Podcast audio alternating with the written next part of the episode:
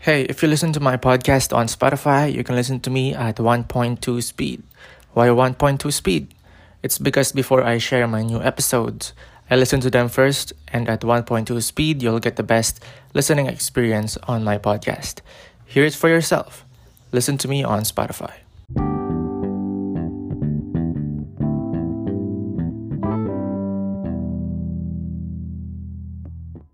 Hello, and welcome to the Fourth Podcast.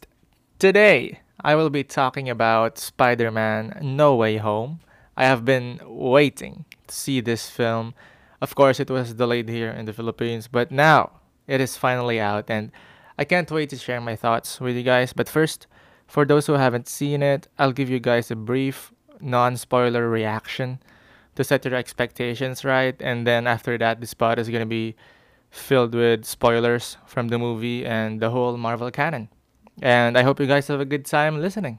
Spider Man No Way Home is the third movie of Tom Holland's version of The Web Slinger, and it is once again directed by John Watts and stars Tom Holland, Zendaya, Benedict Cumberbatch as Doctor Strange, Jacob Batalon, Jon Favreau, Willem Dafoe returning as the Green Goblin, Alfred Molina as Dr. Octavius, Jamie Foxx and Marisa Tomei as Aunt May.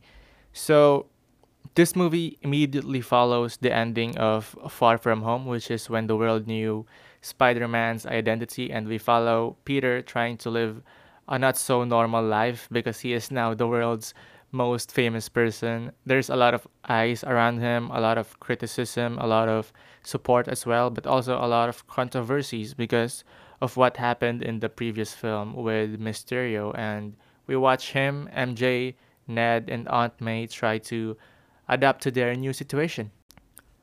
Now, my favorite superhero has always been Spider Man.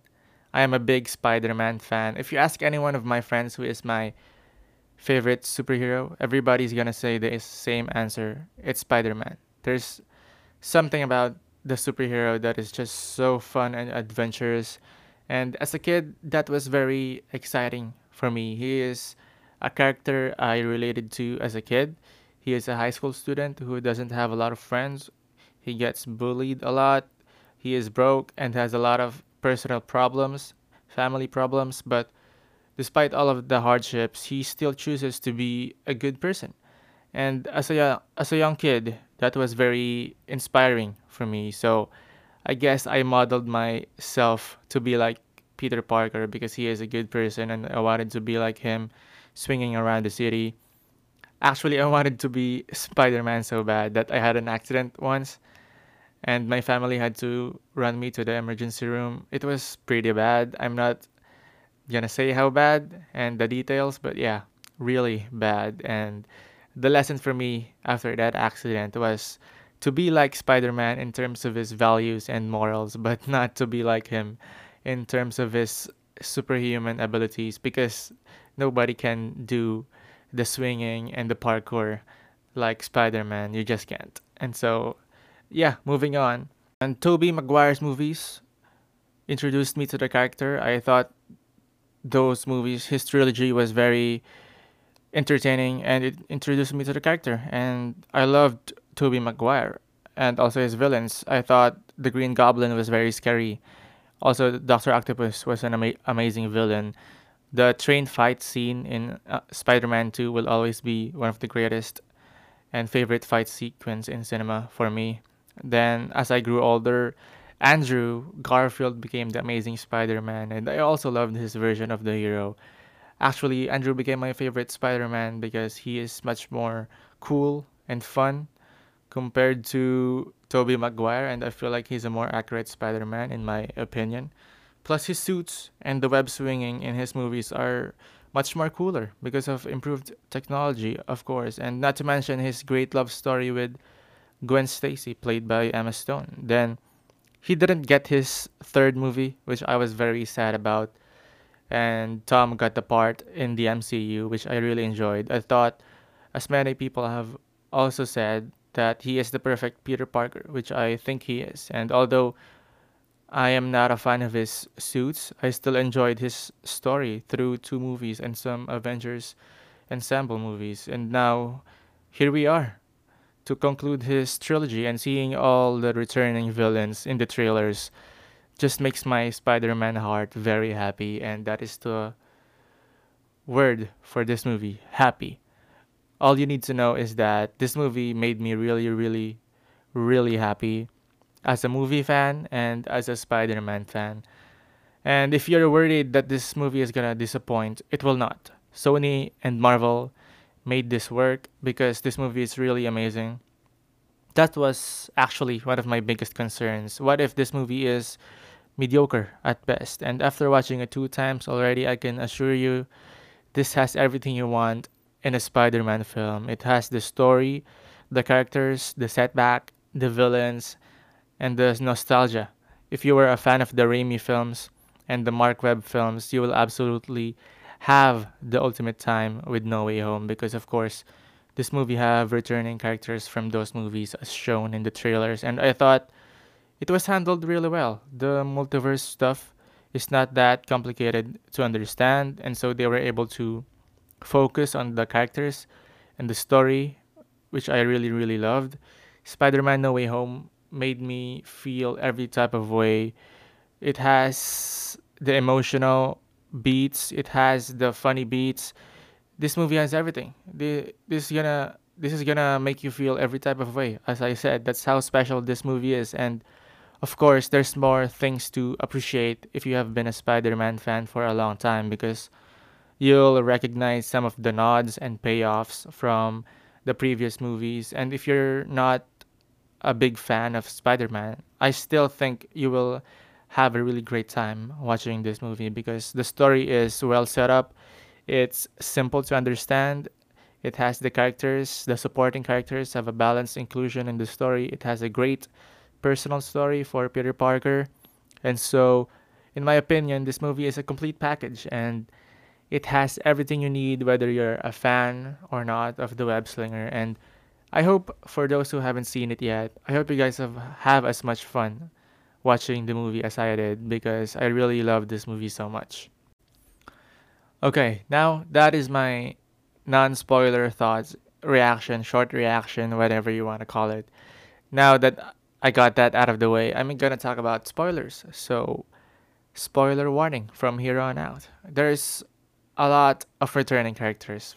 There's Dr. Octopus, the Green Goblin, the Lizard, Sandman, and Electro for the villains. So, what did I think of the villains?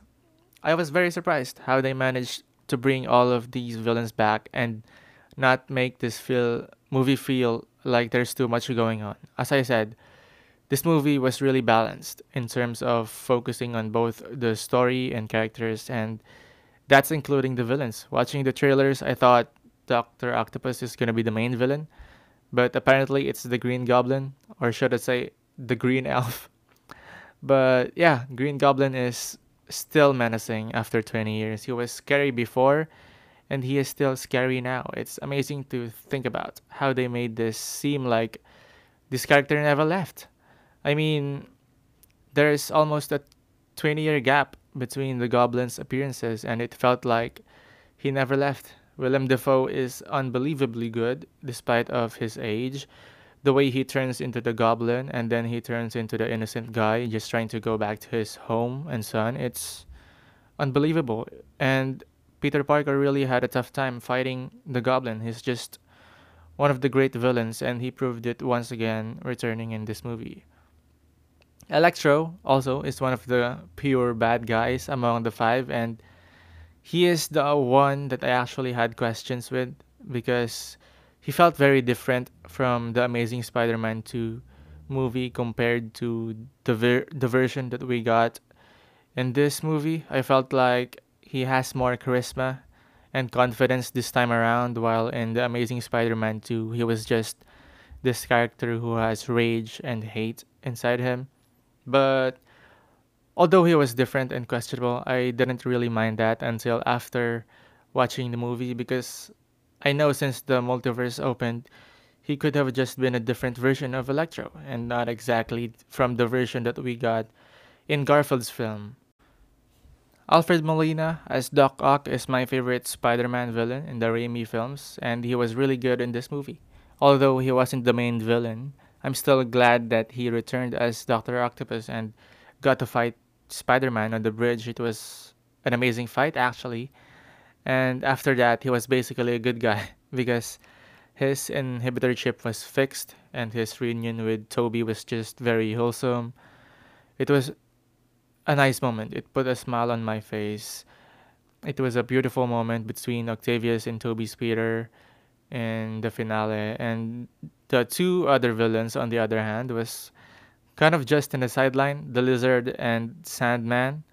And if you think about it, it wouldn't have worked anyway if they had a big part because they weren't that interesting of a, interesting of a villain in the first place. And so I thought it was a very wise move for the writers to make their involvement in the story very minimal. And also, they weren't able to bring back the original actors for both of them, so it was fine the way it is. It's funny because I didn't know that they weren't returning the original actors, but the second they showed their original human form after they were cured by Peter, I immediately knew that those were re- reused footage from the past films because I've seen the movies a million times already and I remember very well the shots that they recycled for this film for the lizard and Sandman. That was just a fun detail that I noticed while watching the movie and so yeah, Doc Ock and the Green Goblin are the highlights among the returning villains. And now that I'm done with the returning villains, it's time to talk about the returning spider people. Andrew and Tobey, their introduction, man.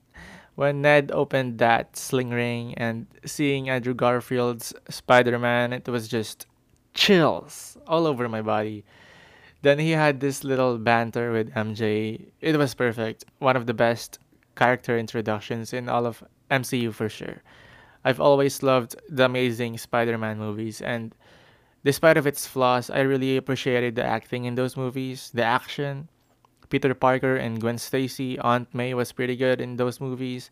And the suit, for me, Andrew's suit in The Amazing Spider-Man 2 is the best out of all live action suits and I'm just so happy to see Andrew Garfield come back once again as Spider-Man and as I said earlier, he is my favorite favorite Spider-Man, and it was a dream to watch him alongside Tom and Tobey in this film. And speaking of Tobey, he was actually kind of old in this movie. I think his version is a bit older than the last time we saw his Peter. So there's some untold chapter in there for Tobey's Spider-Man before he went into that portal I'm actually interested to know that time gap. But yeah, Tobey is a bit more mature this time around. He has a lot of wisdom, and like I said, his reunion with his villains in Doc Ock and Goblin, I thought was handled beautifully. The way he saved Norman Osborn from getting hit by the glider was just perfect, and his conversation with Doctor Octopus that ends with him saying, "Trying to get better." That was a very heart heartfelt moment. Tobey, the OG, so happy to see him back. Okay, before I t- talk about more things that I loved about Spider Man No Way Home, I'm gonna go ahead and talk about some of my issues that I had for the film. So, for my issues, I, uh, I mentioned one earlier Electro not being his usual self, like we last saw him and the Amazing Spider-Man 2 that was kind of distracting, especially on second viewing because I start to pay attention more on those kind of things. And so yeah, Electro definitely is kind of different in this movie and also the spell that Peter messed up brought the villains that knew the identity of Spider-Man, but Electro never knew Spider-Man's identity. So why was he dragged into this? that was some story inconsistency that I noticed after watching the movie. Because while watching it for the first time, I just I was just so caught up in the moment, appreciating the movie, but that still is an inconsistency in terms of the rules of the spell by Doctor Strange. And speaking of Doctor Strange, I feel like he was underpowered in this movie. I mean, don't get me wrong, the chase sequence between Doctor Strange and Spider Man was a masterpiece. It was a beautifully choreographed and designed sequence. It made me so excited for the multiverse of madness because that mirror dimension thing is breathtaking. But they gotta make it more challenging for Peter because that's Doctor Strange. He is fighting the chosen one. Doctor Strange is the former Sorcerer Supreme, and he will always be a tough opponent to fight. And Peter didn't have a problem getting rid of him, and that seems off to me. That's kind of a disrespect to the character of Doctor Strange, if you ask me. And my last gripe about this film is Ned being able to use the sling ring. I mean, again, disrespecting Doctor Strange in and his movie. Doctor Strange had to train very long hours, work very hard just to get the sling ring portal right, but then Ned just does that successfully by accident. And for me, that's a disservice to the character once again of Doctor Strange. It's disrespect disrespectful. It would have it would have been fine if they set up Ned as this kid who has a family history, but no, they never set him up like that in previous films. They just decided in this movie that he has a bloodline of sorcerers, so that was kind of a lazy writing to me, and I did not appreciate that, although it led to some of the most amazing moments in the movie, like the introduction of Andrew and Tobey. But yeah, those are my gripes on the movie. None of them are significant that really affected my overall appreciated appreciation of the film. Now I had a ton of fun watching No Way Home because as I said, this movie was a bel- was a well balanced movie in terms of focusing on both the story and the characters. I did not expect that the story would go in the direction that it went. Peter Parker having sympathy for the bad guys is such a brilliant move, and it only made me appreciate the character of Spider Man more because not only does he care about the lives of innocent people, he also cares about bad people that has a chance of saving and that is his true identity as a superhero. He does not kill people, he helps them. And him wanting to cure these villains was such a brilliant concept for the story. I was surprised that they managed to pull it off in such a smooth fashion, and Aunt May led the way for Peter to realize that it's time to grow up and not just think about himself. He also needs to think about others, even though in the surface they may seem like they are not worth saving. And speaking of Aunt May, unfortunately, she died. And the moment she died, that's where the movie became so heavy emotionally because it was a very heartbreaking moment between Aunt May and Peter Parker when Andrew and Tom shared their stories about their personal losses. I really started to lose it. I couldn't stop crying. Andrew's emotion in that scene felt very real and painful, and it makes you realize how much it hurt, hurts still for him about Gwen's death. And it's such a heartbreaking scene for both Andrew reflecting on Gwen Stacy's incident and Tom on failing to protect Aunt May. And I loved Tobey in that scene. He was the oldest, and you can see that Uncle B- Uncle Ben's death doesn't affect him that much anymore because that was a very long time ago and I'm sure he found some closure after Spider-Man 3 and I just loved that Tobey was the big brother among the three and he kind of provided the wisdom for Tom to get by the tough moments and overall that scene on the rooftop is one of my favorite scenes in the MCU already such a heartfelt heartbreaking emotionally affecting scene that I will never forget anytime soon or ever. There's a lot of great moments between the spider people in this movie. Aside from that roof- rooftop scene, they also had fun moments making the cure in the lab and then the final battle. Then the conversations about the organic web shooters of Tobey, which was absolutely hilarious. Then the villains that they fought, which led to Tobey cheering up Andrew by saying that he was amazing, which uh, which was of course a nod to his amazing Spider-Man movies. And the Spider-Man interactions, I couldn't believe I was watching it. It was such a dream come true. I think I enjoyed those personal moments more than the action sequences, and that's not a knock on the action. The action is still great, but the character interactions, whether emotionally heavy or lighthearted funny, is all top tier writing. And I have to give credit to John Watts and the whole crew for making this movie so perfect for Spider Man fans to the point where the action is not the most entertaining thing in a superhero movie. That's crazy. And lastly, the ultimate sacrifice in the end. It was the last step for Peter Parker in becoming the Spider Man. And after that sacrifice, he was not a kid anymore. He is not Spider Boy anymore. He is Spider Man.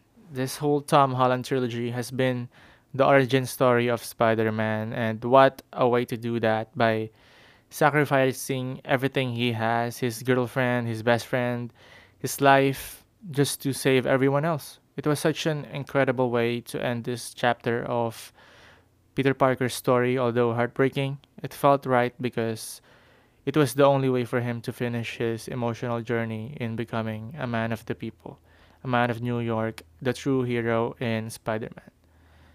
And that's why overall, this movie really did deliver on everything. It brought back cherished characters, it told an amazing Spider Man story, it had the laughs, the heartbreaks, the setbacks, the nostalgia, the villains, and the inspirational moments. Marvel and Sony, thank you for making this wonderful movie, and I can't wait for the future of this character. And despite of its minor flaws, Spider-Man: No Way Home is an outstanding film to conclude the Holmes trilogy, and so I'm gonna give it an A. That is it for my review of Spider-Man: No Way Home. What did you think about the movie? Share your thoughts. You can follow me on Instagram and Twitter at Fourth Luis for questions, opinions, and updates. Look forward to more episodes. This is the Fourth Podcast. Check back soon on Spotify or wherever you get your podcast.